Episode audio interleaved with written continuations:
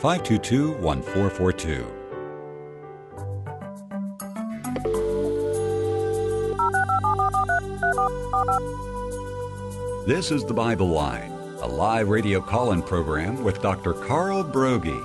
Dr. Broggi is the senior pastor of Community Bible Church of Beaufort, South Carolina.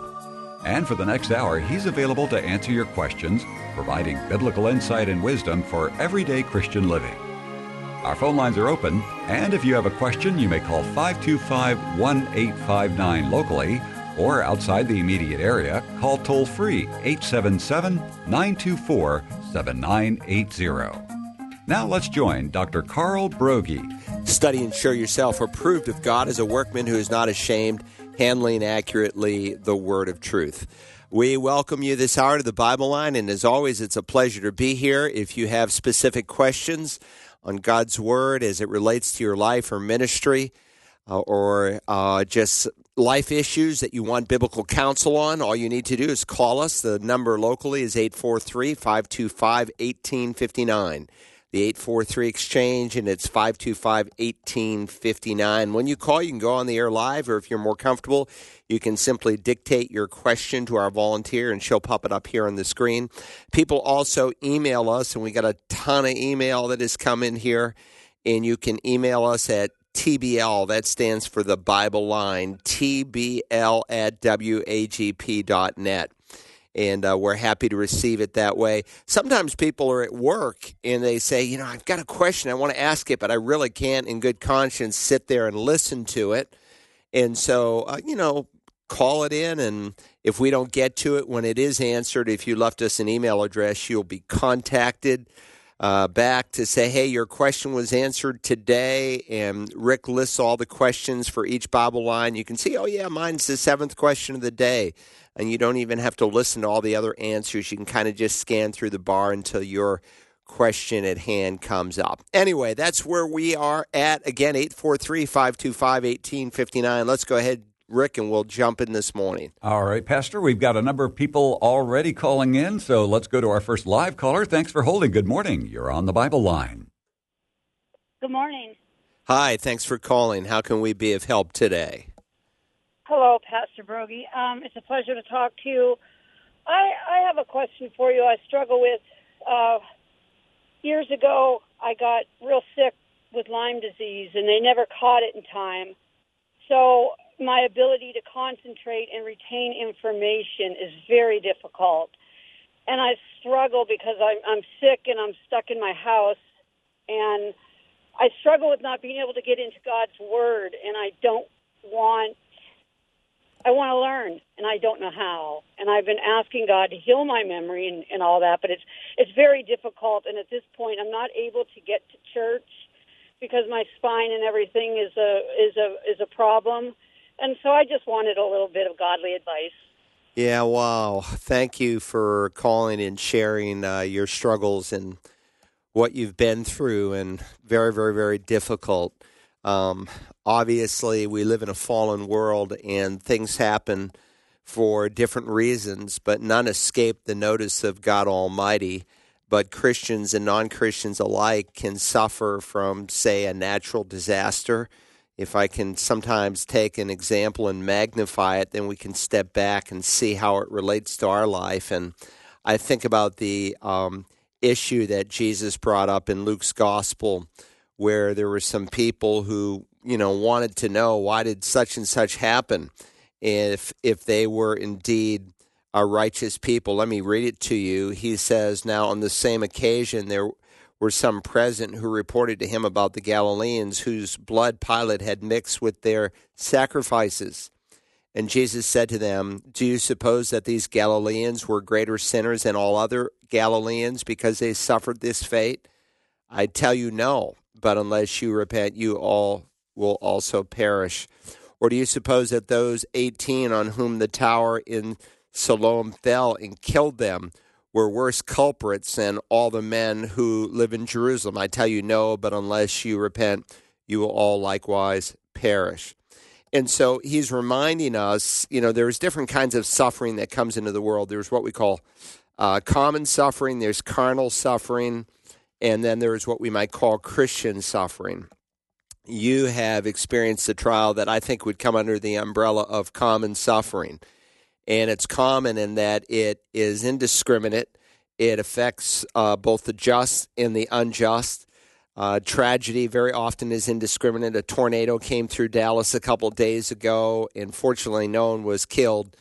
But, you know, one believer was on the air and, you know, had a great perspective, I thought, but just talking about the total loss and destruction of their home. Uh, does that make them less righteous than, you know, someone who's an unbeliever and even hates God and their home was untouched? No, not at all. And so tragedy can be indiscriminate. It falls in the just and the unjust. And certainly something like being bitten by a tick, and if, if that's the genesis of your Lyme disease, you know, it can happen to a believer and to an unbeliever. And so, one, look at the big picture. Uh, God will give you a life story from that. Uh, you have the opportunity, one, to show that you are obedient and that you give thanks in all things and that while all things that happen to you are not good, that God causes all things to work together for good to those who are um, not called, but more specifically, the called. It looks like a verb in most of our Bibles. It's actually a noun. To those who are the called, he's speaking of a specific group of people, namely born again believers, to those who are the called according to his purpose. So to be able, from your life story, to say, you know, we live in a fallen world, and I hate it that I got bit by this tick and I got Lyme disease because of it, and it's created challenges for me.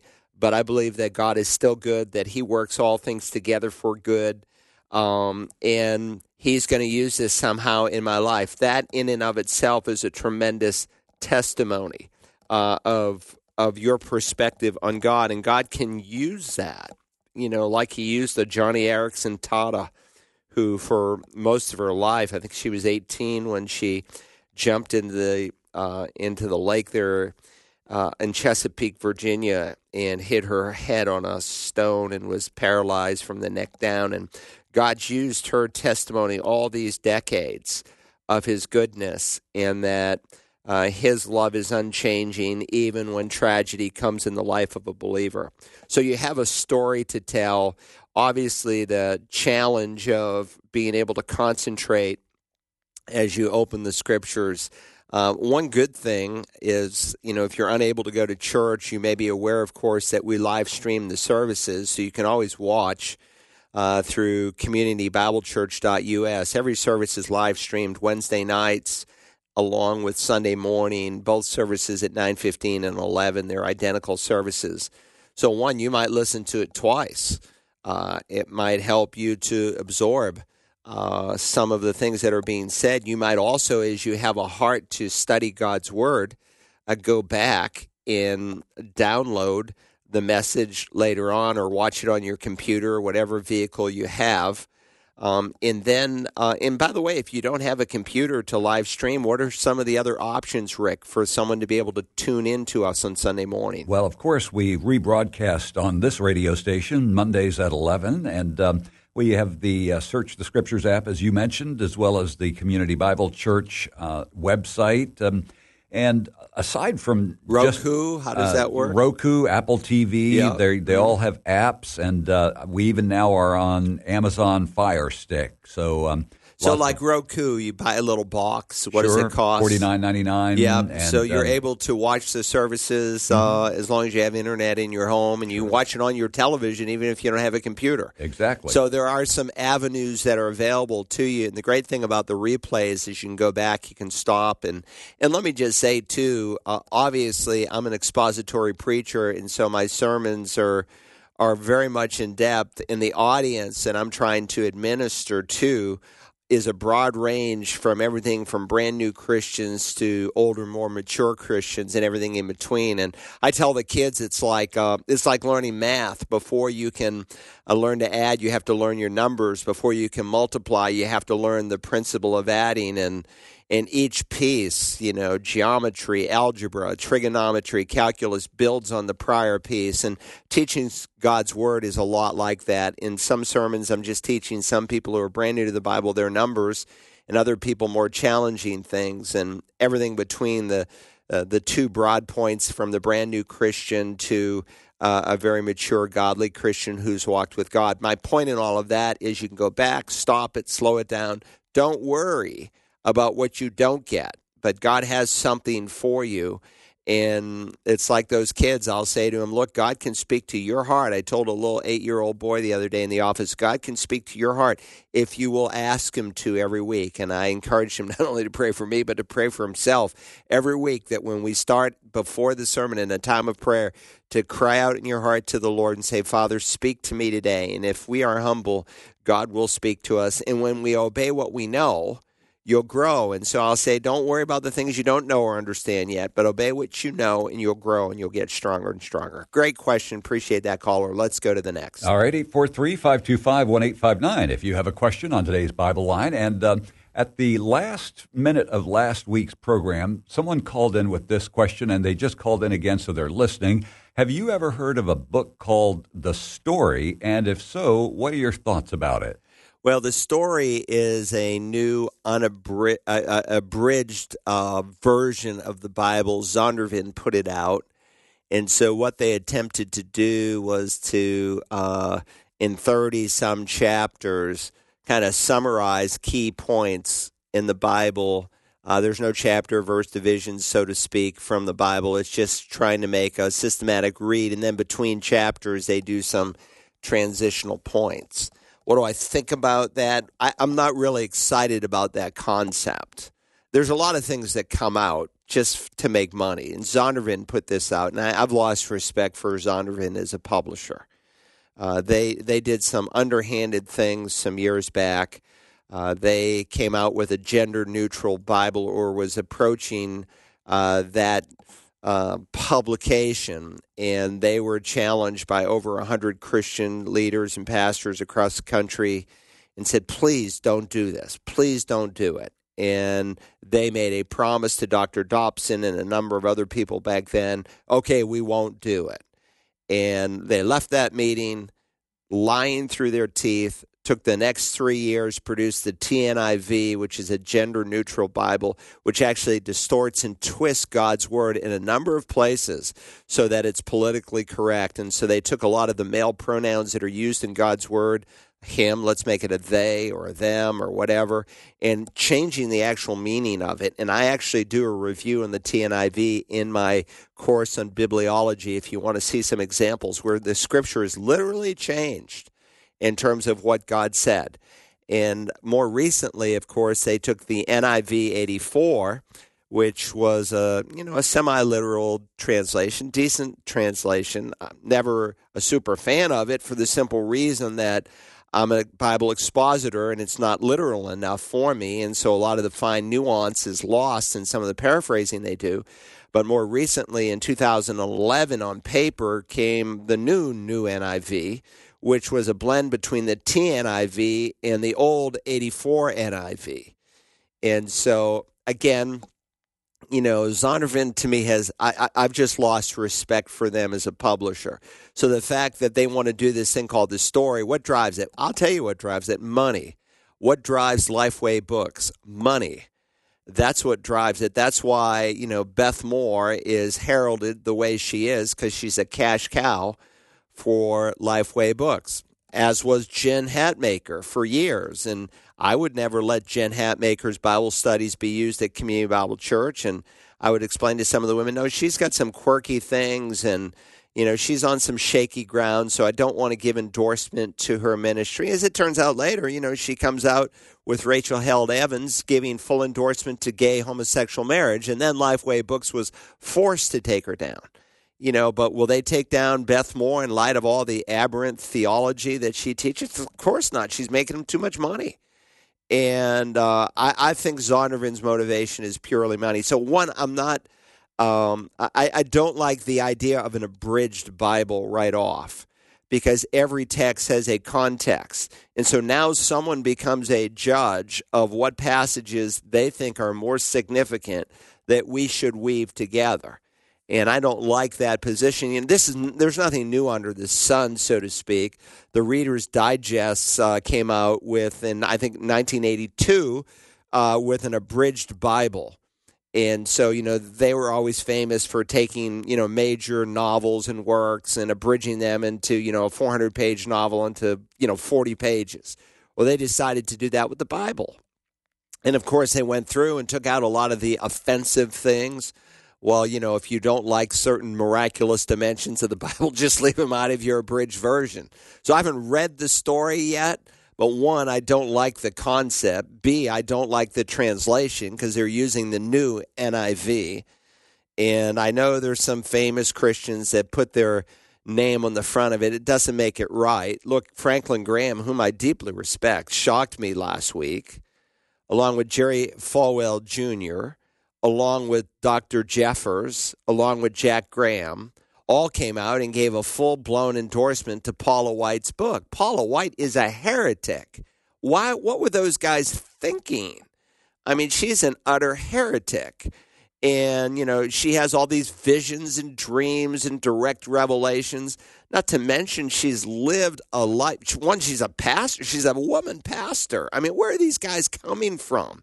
She's a woman pastor. One, she shouldn't be doing that. But even if she wasn't a woman pastor, even if she was a woman just teaching woman women, you know, she's had this lifestyle that's been very controversial. You know, she has an affair with Benny Hinn and breaks up two marriages. She's on her third marriage, maybe fourth, I'm not sure, but at least her third and you know she, she's not like one of these women at the well ladies who had a mass conversion and that's all in her past. This is all going on while she's a pastor of a church and why they would endorse her. So you know there's some guys who put their names on the front of the story. That doesn't make it a good translation and a good thing to do. So i'm not excited about it just to give you the short answer. Let's go on to the next question. All right 843-525-1859 if you have a question on today's bible line and I'm just waiting to see if we've got a live caller standing by. I guess not. All right. Um, our next caller would like you to uh, address the following. Um, what is your preferred method of apologetics, presuppositional or evidential? And also, could you comment on uh, Francis Schaeffer's presuppositional approach to apologetics? Well, Francis Schaeffer was an interesting man. You know, I, I I, I, felt bad for him when his son came out and totally renounced the faith and, you know, started, you know, marrying gay people and everything. It's like it went against everything that he stood for. But, you know, presuppositional, presuppositional apologetics is basically the approach. And let me define apologetics because not everyone listening maybe knows what that word means. It comes from Peter Uh, First Peter three fifteen, he says, "Be ready to make a defense for the hope that's within you." And the word there for defense is apologia, and so we get our term apologetics. And so when we speak of Christian apologetics, we're not saying I'm sorry for something that we believe, but we're giving a reason why we believe what we believe. Now, I pause to say that because our church grows largely by conversion and in our 45 week discipleship class, we spend about uh, 11, 12 weeks on apologetics. And it's a brand new term to the new Christian. And so some Christians would even take offense with what I just said. Why, why are you telling me the basics? It's because they're so out of touch with dealing with new believers. They've gotten so high and mighty, they have forgotten that sometimes a new believer doesn't even know when it says John 5 colon 24, that 5 stands for the chapter and 24 stands for the verse. These are all new things to a totally biblically illiterate culture. So, presuppositional apologetics is basically the approach to apologetics, which tries to present a rational basis for the Christian faith and they will try to defend against logical flaws of other worldviews, you know. Um, so that's the basic approach that they take. And so let me just pause and talk about apologetics for a second because some people think this is like the answer to all of our problems, and many approaches are more philosophical than they are didactic based on what the scripture does. When the Bible says give a defense for the hope that's within you, it's giving a reason why we believe what we believe, but that defense needs to be rooted in scripture. So, for instance, you've got all these, you know, five views on how to prove the existence of God. Um, do you see the scripture really doing that? Well, at least not with four of the views, but the Bible devotes actually about one half of one verse to atheism. But Paul can help the Christian to understand that there is no such thing as an atheist. So for someone to go to great lengths beyond the arguments that Scripture gives, namely that God's existence is seen in the creation and the conscience, and I suppose you could add to his general care in creation, and to give the you know teleological or ontological view for the existence of God is just I, I don't think uh, there's not a basis for it. It's just not founded in God's word. In much of what the scripture is speaking about when we give a defense for what we believe, what we believe, it's doing it from the word of God because we believe the word of God is alive and sharper than a two edged sword. Now, we can certainly defend why we believe the Bible is inspired and God contained within the Bible certain proofs for its divine inspiration. And that, by the way, is the approach I take in my book why i believe the bible is true that's on amazon and i make zero money on it. The only people who make money on it is amazon who sells. I don't want to i didn't want to jack the price up so that i can line my pockets. I don't believe in peddling god's word. I don't make any money on the articles that i wrote for answers in genesis. The only people who make the money is answers in genesis to pay for the ark and other things they're doing there. The three articles i've written in their apologetic series. So um, what I'm trying to say is that there are even, say, within the Bible itself, reasons why we believe what we believe. But you're you're running down a dead end street if you think you're going to logically, philosophically, whatever approach you want to take to apologetics, convince someone to come into the kingdom. You're wasting your breath. Either the person's heart is open when they hear the word of God, which is alive and sharper than a two edged sword, or it's not. And so um, that's the short answer. We got people stacking up here, so let's go to the next live caller. All right, we do have another live caller. Let's go to them now. Thanks for holding. Good morning. You are on the Bible line. Good morning. Thank you, Pastor, for uh, taking my call. Yeah, happy to, my brother. What can I do to help you? Uh, Pastor, I was wondering if you could uh, explain the difference between a a Pilate, a Herod, a Caesar, and I guess an emperor maybe if you could explain the ranking system and what would be like the responsibilities of each office. Yeah, so um, th- these are great, great questions. And if this is something you want to explore, say, in a little more detail, uh, one of the things that you might do is listen to my series on the Acts of the Apostles. And again, I know there are people who are uh, new to this ministry, so let me just say that we have uh, an app, and it's called uh, Search the Scriptures. And if you go to the App Store, um, you can download it on your phone. In any book of the Bible or any sermon, generally, every sermon I've preached is uh, there on that app. So if you, for instance, listen to my sermon on Acts chapter 12, it's in that sermon where I deal with uh, the structure, so to speak. So think about the Roman government like an umbrella. And the metal point at the very top represents Caesar, who's the ruler of the political world at the time. And then think about the spoke sections as provinces with rulers who report basically to Caesar. So, for instance, one of the most famous provinces that's highlighted in the Bible is Israel. Uh, we used to call it Palestine, uh, based on the name the pagan emperor gave it around 135, uh, Emperor Hadrian, where he renamed the country. But it's called Israel in the Bible. Palestine's more of a pagan name. I don't think we should even put Palestine over the the maps, but sometimes for identification purposes, we'll refer to it with that uh, late or early second century name. But one of the most famous um, particular uh, provinces is Israel. And Israel is ruled by the Herods. Uh, most of us know at least of Herod the Great. There are actually seven Herods who come into the pages of Scripture. Herod the Great, most of us know him. He's the one who sought to kill the Lord Jesus when he was just a baby. And to make sure he had his bases covered, he ordered all the babies two and under uh, executed in Bethlehem. And Jesus was probably about six months old. Uh, but of course, he's warned and he flees. Herod Antipas, well, then after Herod the Great dies, there's Herod Archelaus. And Herod Archelaus is the Herod who, when Joseph flees from Egypt, and it appears that he is then going back to Judea, he's warned, don't go to that, go to uh, the Galilean region.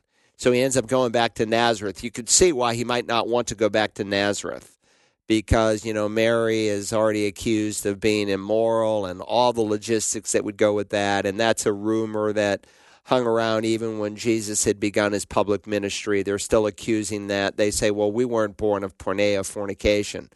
Uh, but there's Herod Archelaus, and he's a second major Herod, probably the most well known Herod for most of us is Herod Antipas, beyond Herod the Great and that he is the one that Jesus stands before. He and Pilate go back and forth. And some of these guys like to have the designation king put in front of them. And the reason behind that, King Herod, who's Herod Antipas, he likes to be called a king, but he's not a king in the truest sense, in that uh, he is not a king appointed by God to rule Israel but having a little bit of Jewish blood in him, he appoints that title to himself when uh, his grandson Herod Agrippa I comes to the throne. He is not given that uh, opportunity by the Roman government to put the name king in front of his name. So there are seven different Herods Herod the Great, Herod Archelaus, Herod Antipas, Herod Agrippa I, Herod Agrippa II, and so forth. Uh, Herod Philip, Herod Philip II. Um, so these are different leaders, and some of them have leadership over an entire province, like Herod Antipas, but then you have a Herod who is over a certain section, and that's called a tetrarch. And a tetrarch is from a word that means a quarter. So he's given um, like Philip, a he's called Philip the Tetrarch. He's given leadership over a particular section. So again, think of Caesar at the top. Think of uh, the spokes of the umbrella as various provinces. Within those provinces, there are different titles that are given to either a section of the province or the whole province. And um, the term king uh, is a self appointed title, but the Roman government didn't take it away from him. But he's a leader over a particular province, namely Israel. And so the Caesar and the Herods are the two most important titles that come into Scripture, Tetrarch being maybe the tertiary. Uh, title that's important to us. So those are the three to kind of get fixed in your mind. All right, good question. Let's go to the next. 843 525 1859 if you have a question on today's Bible line. And our next caller says he attends a church that teaches that African Americans are the true Jews. How would you answer people who believe that? Well, it's just not true. Um, it's uh, based on a premise that the uh, there are 12 tribes and 10 of them were lost. And then some have argued that uh, amongst the lost tribes are African uh, people who then migrated to America, and that they are uh, Jewish descendants of these lost tribes. And it's just not true. Number one, the, the tribes weren't lost, uh, they were never lost. If you remember, they were initially carried away by the Babylonians. The 10 northern tribes uh, form after the split of the kingdom uh, Israel and the two southern tribes, Judah, and the two southern tribes are carried away by the Babylonians. Uh, then the Assyrians come down in 722 BC and they carry away the 10 northern tribes. Now, think about the 10 northern tribes. When Jeroboam comes to the throne, he wants to establish a new center of worship, though God said the only place they were to worship was in Jerusalem, where he sanctified a spot. Today we call it the Temple Mount where the temple stood, that that's where they were supposed to worship. And he told Jeroboam if he would just obey what God had revealed, that God would even bless him as a king. But Jeroboam, in his unbelief, thought, well, if the Jewish people and these 10 northern tribes go and worship, down in Jerusalem, and there were, according to Deuteronomy sixteen sixteen, there were three times a year when a pious Jew had to go to Jerusalem to worship, that some of them might stay there and not come back. And so, in his unbelief, he created two new centers of worship one where the tribe of Dan had migrated. And uh, so we were just there not long ago. Uh, three weeks ago, we stood on that very spot where he allowed a, a calf to be erected, uh, supposedly as a symbol of the God of Israel. And it was a form of idolatry based on what God had revealed about images that you could make and not make. And so he said, Look, you can go to Dan or you can go to Bethel. And he established two convenient places of worship for the people to go. Well, what happened in that time? Well, the Bible is very clear that some in the 10 northern tribes said, We're not putting up with this nonsense. And they moved to Judah. So that's why in the New Testament, when James opens his books, he his his epistle, he writes to the twelve tribes. There's an assumption that the twelve tribes are still very much in existence. There's an assumption in Paul's mind that the twelve tribes are known and are in existence when he stands before Felix.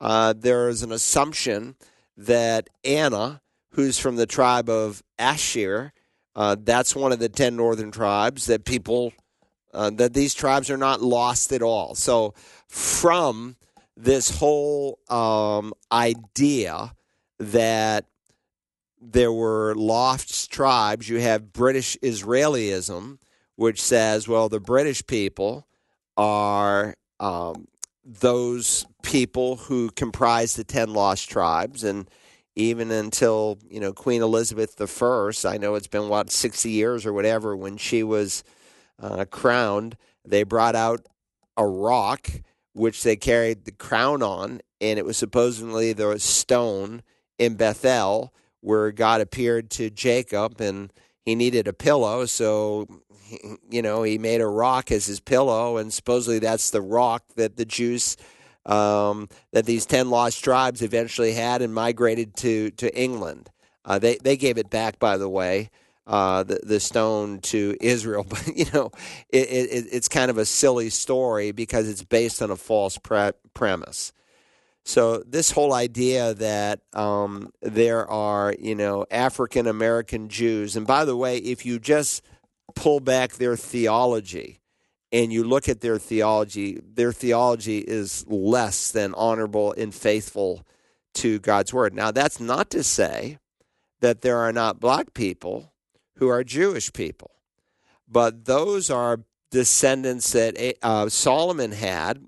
And so the Jewish nation recognized that there were Ethiopian Jews who were very black in skin color who came um, needed to be brought back uh, to Israel uh, when the land was reestablished and opened, and they did a couple of like major uh, exoduses where they brought in airplanes, you know, scores of of black Jewish people that were descendants from one of Solomon's wives.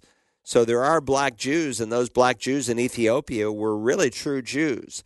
But this whole idea that you know African Americans here in America make up the ten lost tribes, and it's just nonsense. And what should like be a red flag is just find out their theology in other areas, and you discover that the basic tenets of Christianity are not espoused to. But you see, because we live in a biblically illiterate society, and many of God's people don't have much theology at all, they think, well, everything's fine. Maybe they're right. Well, again, you know, it's kind of like if you were dealing, say, with a Roman Catholic. Roman Catholics deny penal substitution, that the substitutionary death of Jesus can impute the righteousness of God to your account. Well, if they're wrong, like on a major issue, then that should be a red flag. Well, what else are they wrong on? And if, you know, these people who are calling themselves in America, you know, Jews who came from the 10 lost tribes of Israel, even if you didn't understand much about the 10 lost tribes that are not lost at all, uh, all you have to do is pull back the veneer and find out, well, what do they teach in reference to being born again and other things? and you discover that they're way off in so many areas, which would immediately create hopefully a red flag in your mind, and maybe they're wrong on the very premise that they build their whole denomination on. So anyway, I hope that helps. If if I were going to that church, I would leave it. Um, you're you're not in a healthy church. All right, 843 525 1859. If you have a question on today's Bible line, and our next caller said he was reading John 670, where it uh, reads, Did I myself not choose you, the 12, and yet one of you is a devil? This caller is wondering why Jesus would have picked someone he knew was a devil. Well, it's a good question. Of course, he's dealing with Judas, and he's called the son of perdition and it was prophesied in the prophet Zechariah that one of Christ's disciples would betray him even for 30 pieces of silver. Matthew quotes that during the time of Christ's betrayal through Judas. Now, with that said, Judas is not a puppet. He is not on strings where, you know, God the great puppet master is manipulating his life so that he has no choice at all. Judas was an unbeliever because of the fact that he chose to reject Jesus. And, and had he responded, had he somehow responded to the love and the plea of the Lord Jesus, then there would have been another who would have betrayed him. Why? Because it was prophesied that this would indeed happen. And so Judas is a free moral agent. If Jesus didn't know that Judas was going to betray him, then he really wouldn't be God. And so there are times when Christ exercises his omniscience.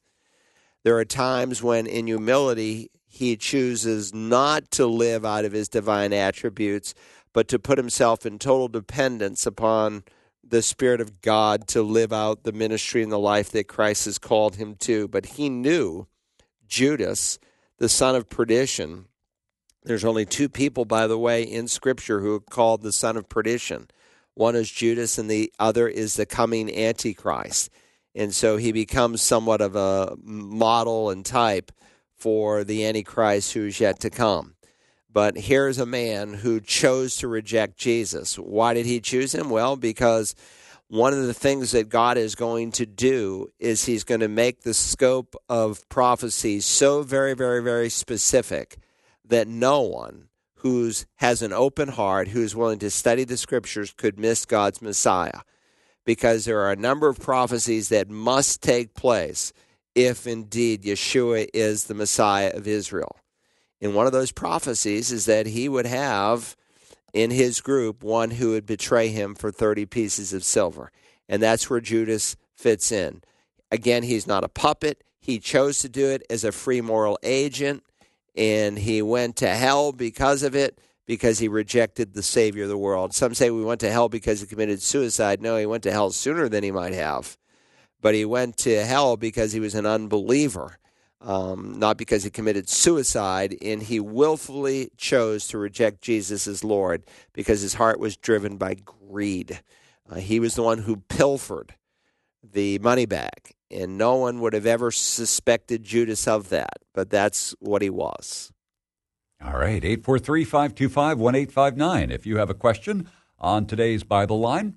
And our next caller says that he, um, well, let's see, we already read that one. So uh, Robert from Beaufort writes I've been hearing on the news about chips being implanted in the hand under the skin in the country of Sweden, and this is growing very rapidly in that country.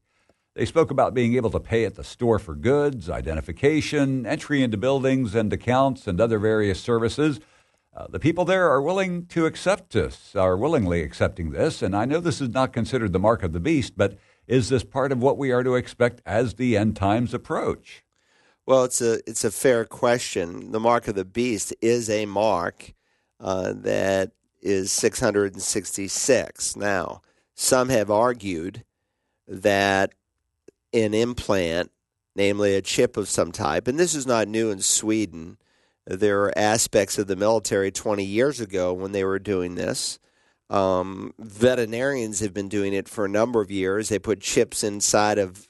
You have some dogs, right, Rick? I did, do. Did you have any chips in any of your animals? Never did. I was Never too did. worried about them being considered having the mark. okay, so in either case, um, you know, it's not a new concept. What maybe is a little bit new is there's a town in Sweden where they operate the entire town on chip technology. Uh, would it be wrong for a person to take a chip in his hand? No, not necessarily. What would be wrong would be for a person to take the mark of the beast. Now, some argued, you know, 30 years ago when the chip technology started to come out and became a little more popular about 20 years ago, that maybe the Antichrist would take this and, you know, put some kind of a preface to your identification code in the chip as 666. Uh, you know, I don't know. I, I, I take it more it's a visible mark on your hand or forehead of 666.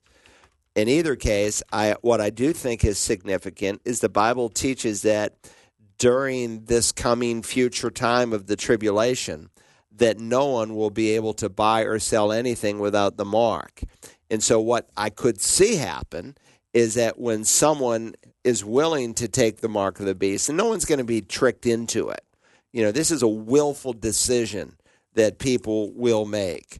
And so no one's going to be tricked into it, but the scripture is very clear that no one will be able to buy or sell anything.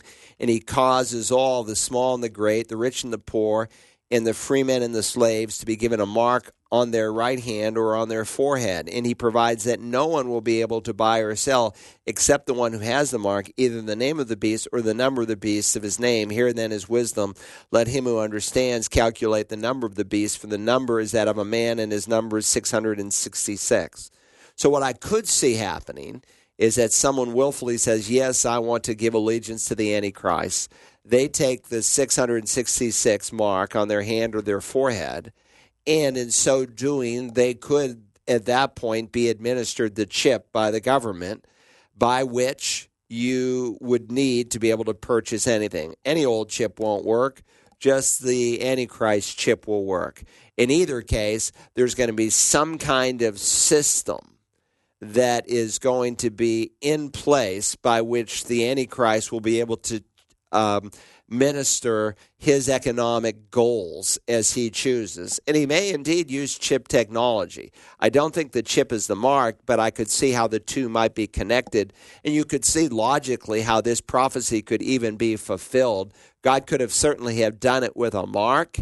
And if you didn't have this particular mark at your hand or forehead, you couldn't have bought, bought anything. Let's say it had happened 300 years ago. But the fact that we live in this day of technology, it just seems like, wow, you could see how this could much more easily be fulfilled and administered to by this coming wicked son of perdition. Good question. Let's go to the next one. I think someone's waiting on the air. Indeed, we do have a live caller. Thanks for holding. Good morning. You're on the Bible line.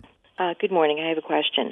Um, in the millennial kingdom, it's my understanding that there will again be animal sacrifice, and I know there's reference to it in the Old Testament, and I do believe there is some reference in the New Testament.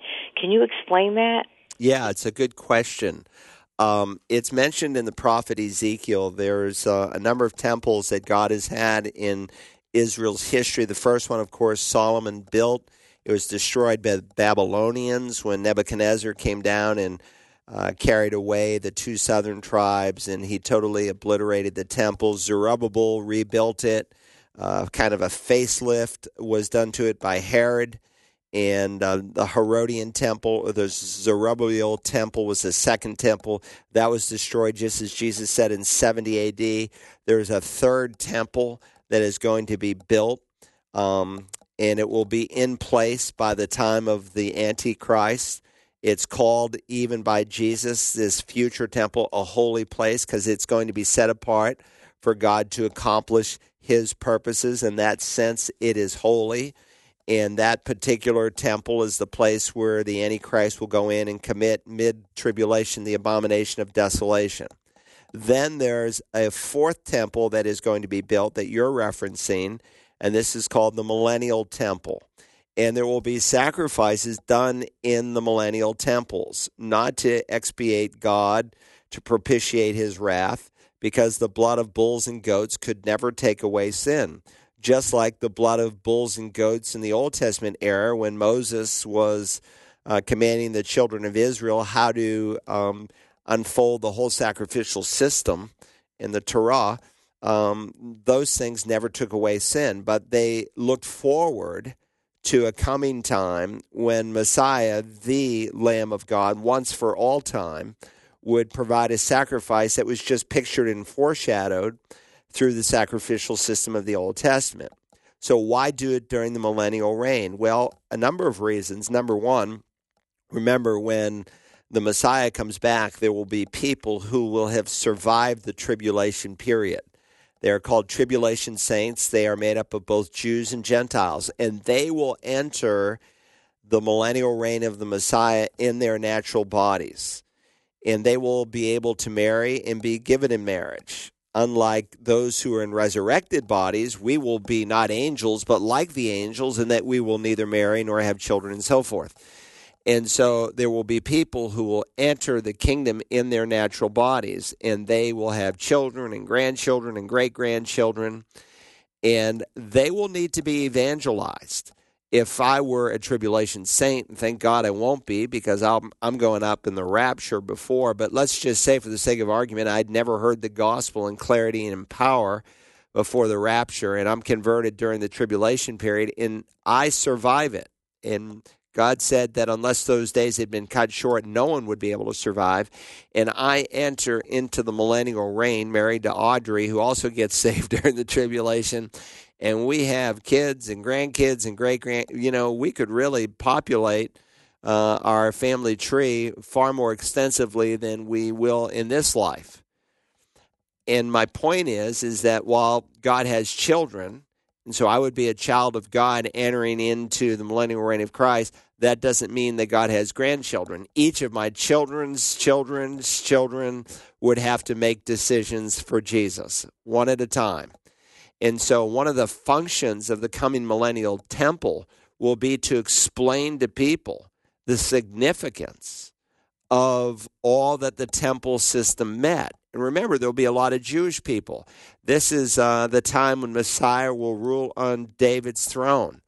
And the Jewish people who listened and heeded the word of Christ and fled into the wilderness as Jesus told people, the Jewish people, to do. And they'll be in a place in Jordan, maybe even places like Petra, where they will be supernaturally protected by God from the Antichrist. And those people, again, will enter in to the um, millennial reign. And this will be a very instructive tool, just like the Old Testament sacrifices pointed to the ultimate sacrifice.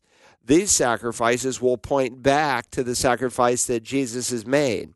And I think it will be especially instructive for Jewish people, not to mention it will be instructive to Gentiles because they will be required to send representatives from every nation on the earth to Jerusalem each year. Uh, Zechariah chapter 14 tells us that.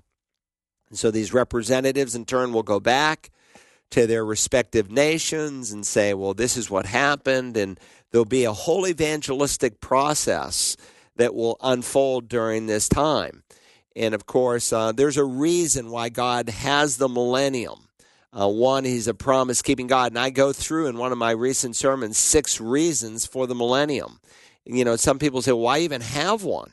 You know, why don't just have Jesus come back and end it all? I go through six specific reasons, and one reason in those six is it will really demonstrate how depraved man is, even independent of Satan, because Satan will be locked up for a thousand years and will be able to tempt absolutely no one. And so men will have to decide, and even with Jesus ruling on the earth, and the witness and the testimony. Because you see, most of us today as Gentiles, we understand very little of the sacrificial system. Because, you know, we just rest and we should rest in the once and for all sacrifice of Christ.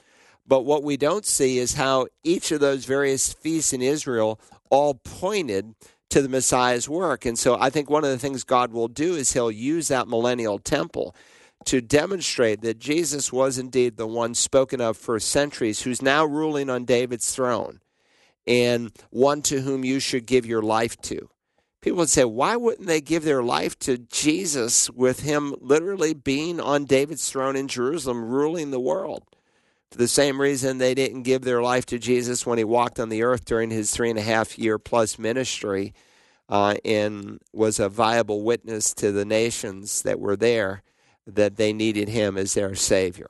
So, again, no. Um, it's kind of like the Lord's Supper. It looks back. Well, these animal sacrifices, in a powerful, powerful, powerful way, will testify all about Jesus in the millennial temple. Good question. Let's go to the next one. All right. Our next caller uh, says that you taught an irrefutable argument for the actual account of the creation. I'm assuming they're talking about this past Sunday, and I've had many people affirm that.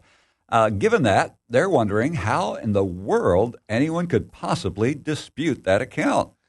Well, they can't unless they come to one of two conclusions. A, they allegorize the scripture.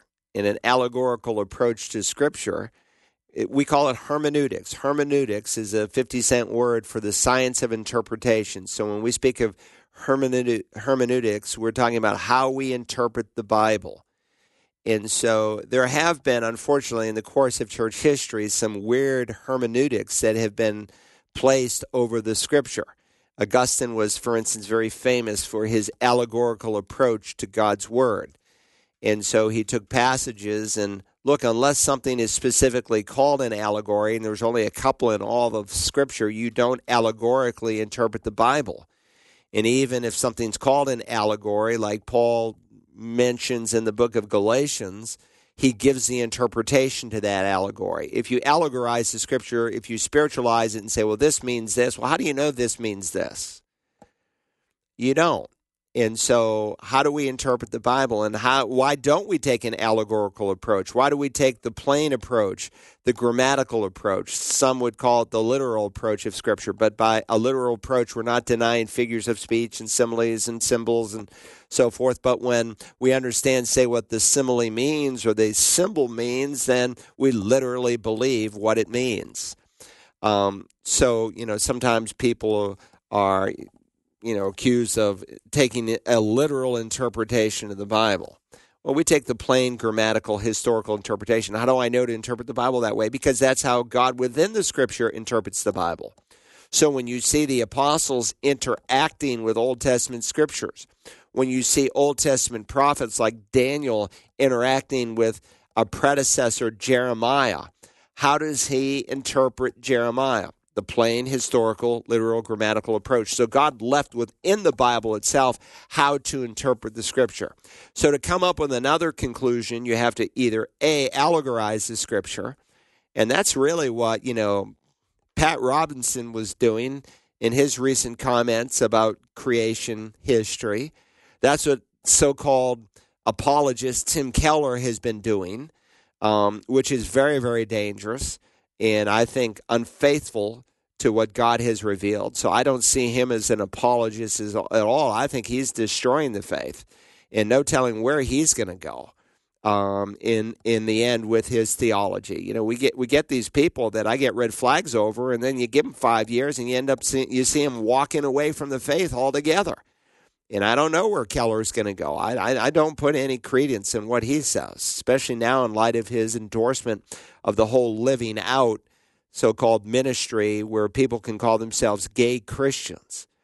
Um, or the second way you can refute what I said is you just say, well, the Bible's not true. And so that's what the liberal Protestant does in our day. He uh, denies biblical inerrancy. So there's the issue of inerrancy and there's the issue of interpretation. And that's the only way you can refute that argument. And again, that's what the liberals, for the most part, do. Uh, they don't even take the allegorical approach because they say, well, you can't just, you know, um, pick out of the air some approach to interpreting the scripture because Hebrew literature wasn't meant to be read that way. So at least they're intellectually honest in that realm. So what do they do? They just say, well, this is myth. This is not true. This is false. And so you have liberal Protestants today who are endorsing all kinds of wicked behavior. Why? Because they deny the infallibility of God's word. They deny biblical inerrancy. And what's so dangerous now is you've got groups like Cooperative Baptists that use the term inerrancy. They use a great term, but they use a different dictionary to define it. And they come up with all kinds of gross error. We're out of time, but great questions today. Glad we could be here. Hope you can join us again, Lord willing, next Tuesday.